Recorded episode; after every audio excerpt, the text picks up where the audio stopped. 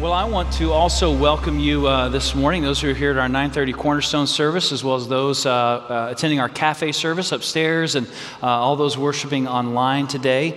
Uh, if we have not met, my name is David. Um, I serve as a senior pastor here. If you are a first-time guest uh, with us, you've already heard a little bit about the life and mission of our church. You've seen that, but I want to lift up something that if you didn't get one on the way in, you can pick up one on the way out.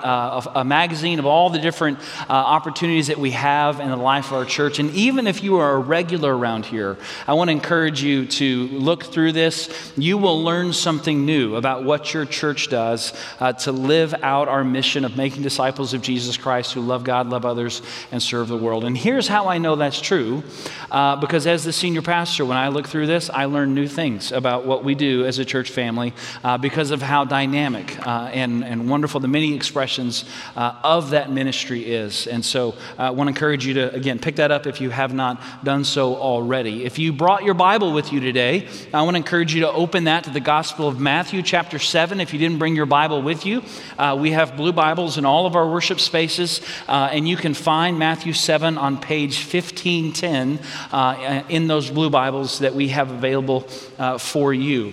Uh, today, we are bringing to a close a series that we started four weeks ago called Be Brave. And, and in the first week, I noted uh, that the intended outcome of this series was obvious. It was very clear that what we wanted to do was to challenge ourselves to live more brave and courageous lives.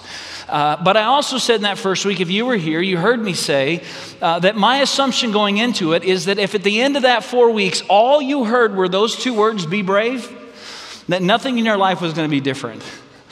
Uh, and here's why uh, I believe that we all share the conviction that a brave life is a meaningful life. When we think about the words that we associate with that, when we think about courageous and bold and, and living an audacious uh, life, uh, a fearless life, that's what we all aspire to do. That, that's the kind of life that we all want to live. But the brave thing is also always the hard thing. And so, all of us find ourselves at places in our life where we're faced with a challenge, a circumstance, and we find ourselves shrinking back from that, stepping back from that, because we recognize the difficulty of what it is that we're facing. Uh, and we also think to ourselves that someone else will do what I am unwilling to do. Someone else will step in this gap. We think someone else is better qualified or equipped. They're the ones who need to do this. We, we, we, we face that, that, that, that circumstance and we think, well, I just got too much to lose. This is not for me. Or maybe we think, this is something that needs, uh, someone needs to step here. Someone needs to do something about this. I just, I just don't want it to be me. And, and I want you to hear again that we've all been at that place before. We've all found ourselves shrinking back. We all perhaps look back at opportunities in our life that we've missed. And maybe even we look back with a significant amount of regret because we didn't realize what was at stake. We didn't realize why that moment really mattered. We've all been there. We've all been there because the brave thing is always the hard thing. So, if I, if, if I could describe for you up front what I hope uh, to, to, we can all do together in this last message is, is I want us to reframe, perhaps, rethink what we think of when, when we think about what it means to, to live a brave life. And, and we're going to do that by thinking about a specific group of people, celebrating them and honoring them, looking at their life and how they live out uh, their profession and their calling as we think about in all of our lives uh, what it really does mean to live a brave life. And uh, I, am excited to have a, a, special guest, a close friend, a member of our, our faith family, to introduce uh, this uh, special community to you. So, will you watch this video with me? When I think about people living a brave life, I cannot help but think about the educators in our community who are meeting the varied needs of our students with persistence, patience, and empathy. Nothing can take the place of a, a, child being taught that he or she has potential. If you look around and you talk to any successful adult, every one of them shares one consistent message. Somebody in their life mentored them. Many of those uh, men and women were, were coaches and teachers. If you have an adult who cares about you and someone who helps make the path a little bit easier or guides the path for you, you can do so much more. The thing that I really want to communicate is we can help kids move forward. It makes me very proud of our school system and it makes me very proud of this community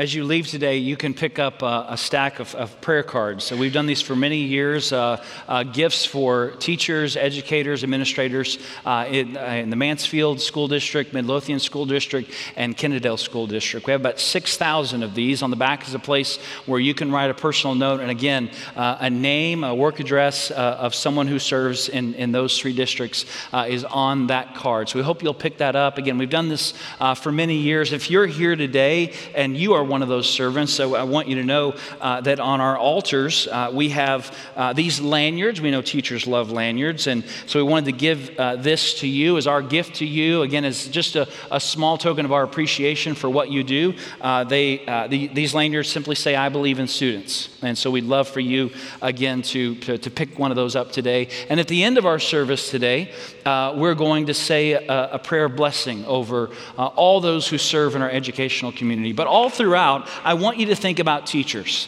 And again, you, you, that may not be what your profession is, but all of us have had teachers in our life. So you know what that life is about. You know uh, what it means to, to give yourself in, in that particular way. I want you to think about teachers as we now listen to the words of, of, of the one who I believe was the greatest teacher who ever lived, uh, near the end of what was perhaps the greatest teaching uh, that he ever shared. These are the words of Jesus.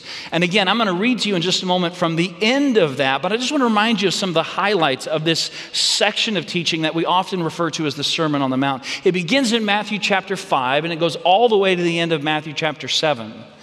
And it's here that we find Jesus begins with words of blessing, the Beatitudes, a blessing over individuals who wouldn't expect to be uh, be seen as those who are blessed. Jesus says, Blessed are those who mourn, for they will be comforted. Blessed are the peacemakers, for they will be called children of God. It's here in the Sermon on the Mount when Jesus says, You are the salt of the earth, you are the light of the world, and like a lamp, let your light shine before others that they may see your good deeds and glorify your Father in heaven. It's here that Jesus talks about not only loving your neighbor, but also loving your enemies and praying for them, praying for those uh, who persecute you. He, he says that here in, in the Sermon on the Mount. Uh, uh, he talks about in, in, the Sermon on the Mount, but he talks about prayer.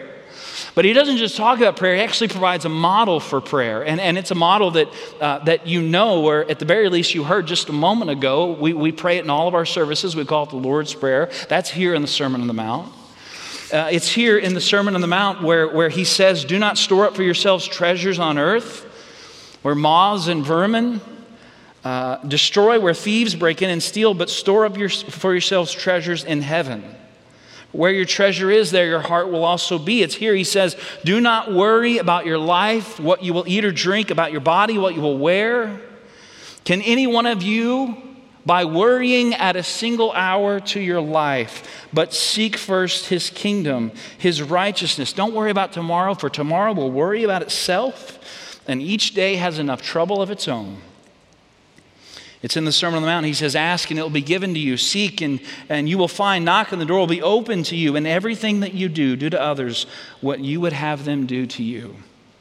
But as he moves to the close, I want you to again uh, just point out uh, two sections of that. First, uh, verse 13 and 14, Jesus says, Enter through the narrow gate, for wide is the gate, broad is the road that leads to destruction, and many enter through it. But small is the gate, and narrow the road that leads to life, and only a few find it. And then the final image.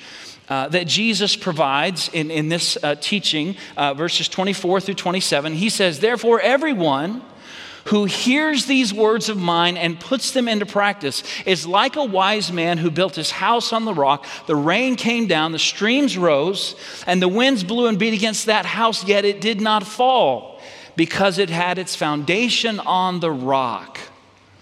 He continues saying this.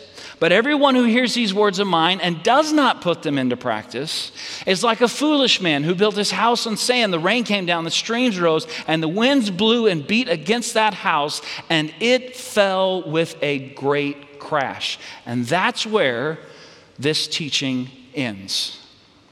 So there's a few images that Jesus uh, offers here. He talks about a small gate, a small gate and a narrow road that leads to life, a life that in another section of the gospel he describes as a life to the full, the kind of life we're all aspiring to live and to have through the small gate and through the, the narrow road, he says. And then at the end, he talks about those who hear and put into practice and what that means that that's building your house on, on solid rock, but those who hear and don't put it into practice are those who are building their life on, on, on shifting sand.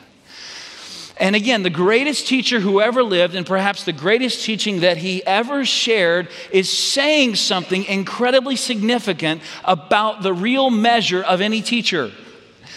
And it isn't about the presentation. It isn't about how dynamic and engaging that might be. What Jesus is expressing as he brings this teaching to a close is that the real measure of any teacher is, again, not the presentation, but it's what the student does with the lesson that has been shared. The ambition of every great teacher is far beyond simply being heard. The ambition of every great teacher is that a lesson would be applied, and as a result, a life would be forever changed.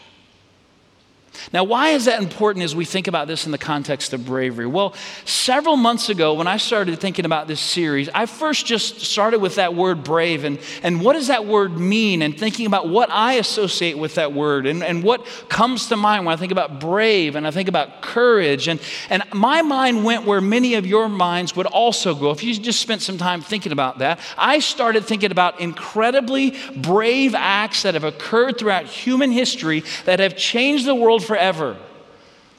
Brave acts that we find in the scriptures that, that change the trajectory uh, for the nation of Israel or, or change uh, all of human history. Again, uh, for every day following.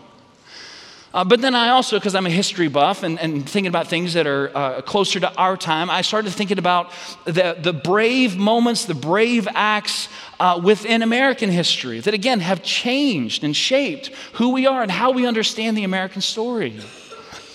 We celebrate and we remember the summer of 1776 and, and the Declaration of Independence and, the adoption of that by the Second Continental Congress. We, we sometimes forget that the 56 men who signed that document were committing an act of treason as far as Britain was concerned.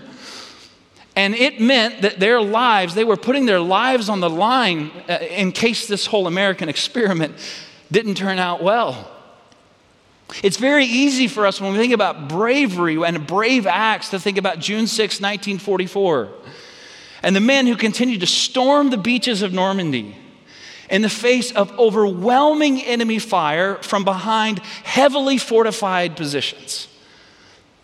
It's easy for us to think about August 1963 and the hundreds of thousands who marched on Washington advocating for civil rights, and someone who stood up and shared a dream Dr. Martin Luther King Jr., uh, we sometimes forget that at that moment he was only 34 years old, addressing hundreds of thousands.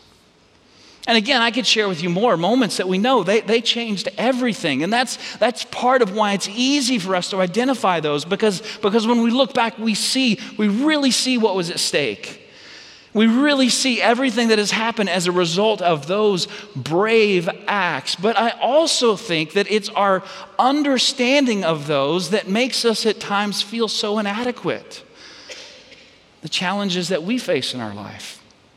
So the more that I thought about it, this is, this is kind of what came to mind is that we see bravery in extraordinary acts, but it's actually ordinary moments that define a brave life.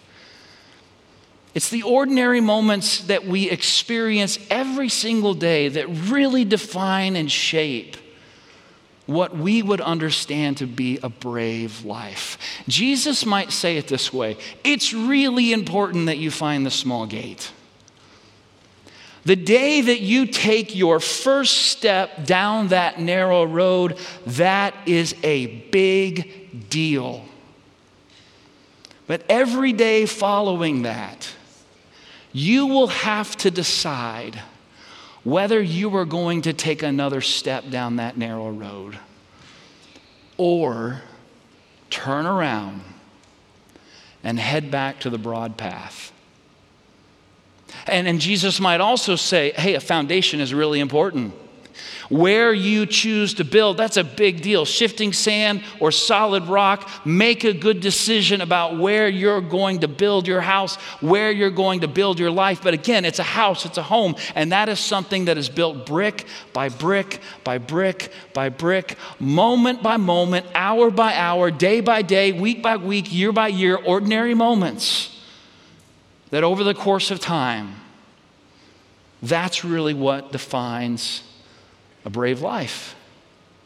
What it means to, to, to be seen as someone who, who lives with courage, someone who refuses to give up, someone who continually denies the voice of discouragement that comes for us all, someone who wakes up every day and says, I'm going to take another step, I'm going to put another brick in this house that I'm building, this life that I'm building brick by brick and step by step and moment by moment. A few months ago, I had an experience that was such a powerful reminder uh, of this for me. Some of you may know my dad is also a pastor, and uh, on July 1st, I had the chance to be at First United Methodist Church Red Oak, where my dad uh, began his second season of, of, serving as a senior pastor uh, for that church. Pretty rare for a Methodist pastor to return back to a church uh, that he or she had previously served, but my dad got to do that, and we moved to Red Oak when I was in second grade, and left after my freshman year in high school. So, so for me, when I think about my home hometown where I grew up. It's, it's Red Oak, Texas. That's, that's home for me. And so it was exciting to be there for my dad, and, and, and but it was also exciting to take my family and to, to, to, to take them to my hometown. And after service, to drive them around and say, This is the house that I grew up in. This is the street that I grew up in. There's my elementary school, my intermediate school. Here's where I, I went to junior high. And of course, I was a lot more excited about that than my kids were. Okay, Dad, whatever, you know. But we got there for the service that day and went, sat down and kind of got settled. And it was only a few moments later that somebody tapped me on the shoulder. And I turned around and she asked me this question Do you know who I am? Do you remember me? Which, of course, is the danger of going back to your hometown. Like, and it was a face that I knew. Uh, so my response was this I said, I don't, but I know that I should. And she said, I'm Pat McAllister. And I know my face lit up and, uh, because I said, Mrs. McAllister. And I stood up and I gave her a hug and I turned to my kids and I said, Kids, this is Mrs. McAllister. She was my third grade teacher. And my sweet 15 year old daughter gave her a nice smile. And my 11 year old son said, Hey, kind of missed the significance of that moment. Uh, he did. But we began to talk about uh, uh, families. How's your family doing? You know, the, the thing that you would do was seeing someone after, after many decades. And then she asked me this question. She said, What do you remember from the third grade? Now, if you're an elementary school teacher, you think this story is going to go bad at this point, right? But here's what I immediately said I said, I remember playing Tom Sawyer in the class play. And she said, I knew you'd say that. And she said, Because that is a day that I will never forget. This is the point where I got a little bit confused because I did not remember that performance being that memorable. but then she asked me this question. She said, Do you know why you played Tom Sawyer? Do you know how that, do you remember how that happened? I said, Well, I guess, I guess I don't. And she said, Well, on the day of the play, you, you, weren't actually supposed to play that part. There was another boy that was supposed to be Tom Sawyer, but he was sick that day. So he wasn't at school. We'd already sent notes home to parents hey, come, we're going to have the class play, and then we're going to have a party afterwards. So I had, I had all these parents coming for Tom Sawyer, and we did not have a Tom Sawyer. And she said, You came up to my desk and you said, Mrs. McAllister, I can play Tom Sawyer. And she said, I thought to myself, you know, we've, we'd read the, the, the, play in class, but, but for the ones who were playing the lead parts, she'd been working with them and practicing their lines and helping them, them memorize. And so she said to me, she said, There's a lot of lines in, in that part. Are, are, are you sure? And I said, Yes, Mrs. McAllister, I know, I know all the lines. She said, Okay, here we go. And parents showed up and we, we went through the play, and she said, At the end of that play, you knew and remembered every word in a part that you were never supposed to play. Now, I didn't remember that. That, that part of the story, how that all happened, I didn't remember that at all. But when she asked me what my first memory of third grade was, it was, it was that day. It was playing Tom Sawyer in the class play. It wasn't my other memory of third grade. There's two.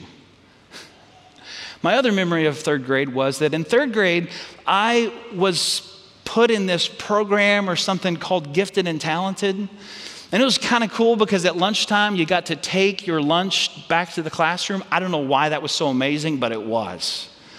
I remember that I was put in gifted and talented, and I was there for a couple weeks, and then one week came and I wasn't in gifted and talented anymore.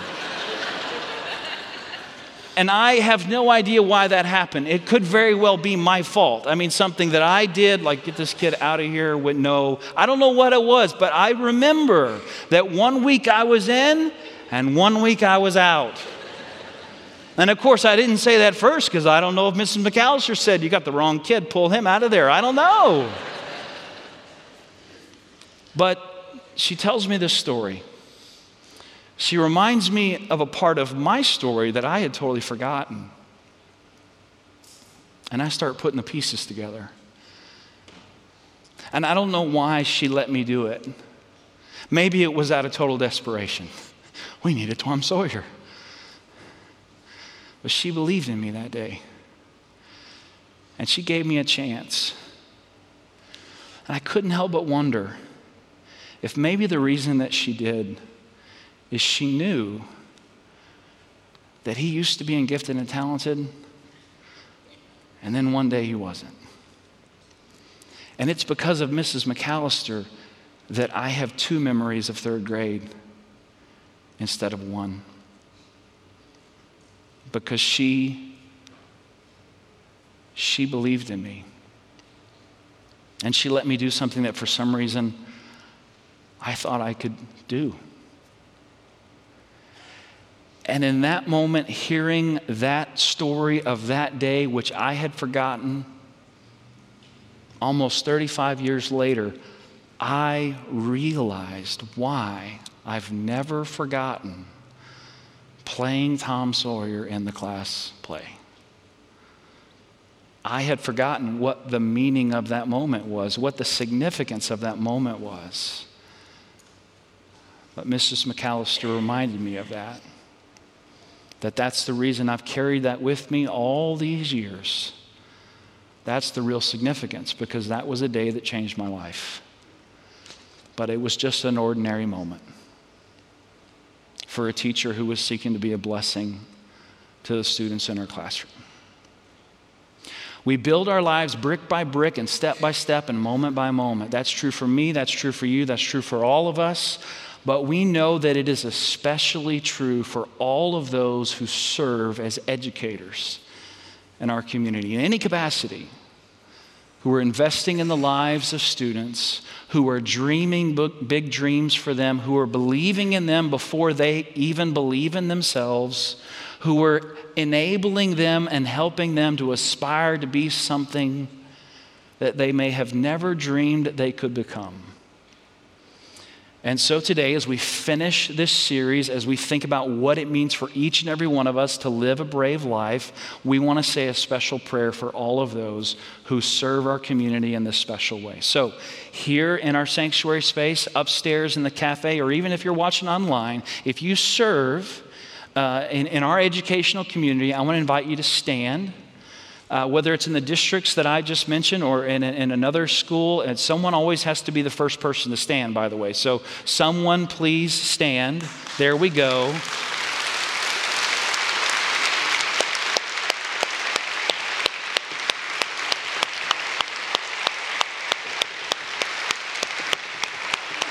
Um, and as you as you remain standing, if you're if you're retired, but that's something that you have you, that is your profession, that's what you invested your life in. Would you please stand with these uh, actively serving uh, teachers and.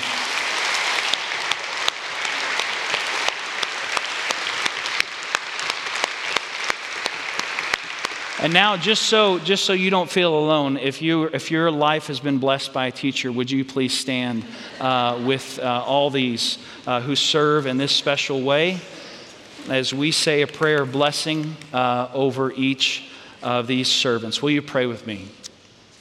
Loving and gracious God, we honor and we celebrate today those whom, in your wisdom and by the work of your Holy Spirit, you have called into the great work of investing in the lives of others.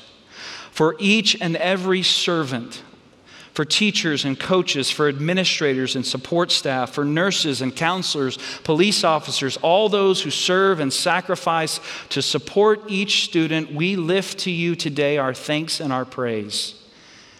And it is out of the depth of our gratitude that we pray for you to bless each of them as we begin a new school year.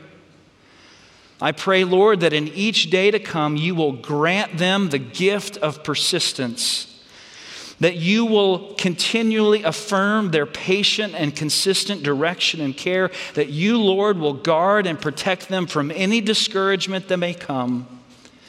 And that each day they would know that in their sacred work they are investing in a future that they may never see, but one that is only made possible by their sacrifice and their willingness to serve. And as each day passes, Lord, I pray that they will feel our appreciation, they will receive the support they need, and that they may be continually uplifted by the knowledge that they will remain in our prayers. May you bless them this day. May you bless them every day. In Jesus' name. And all God's people said, Amen. You may be seated.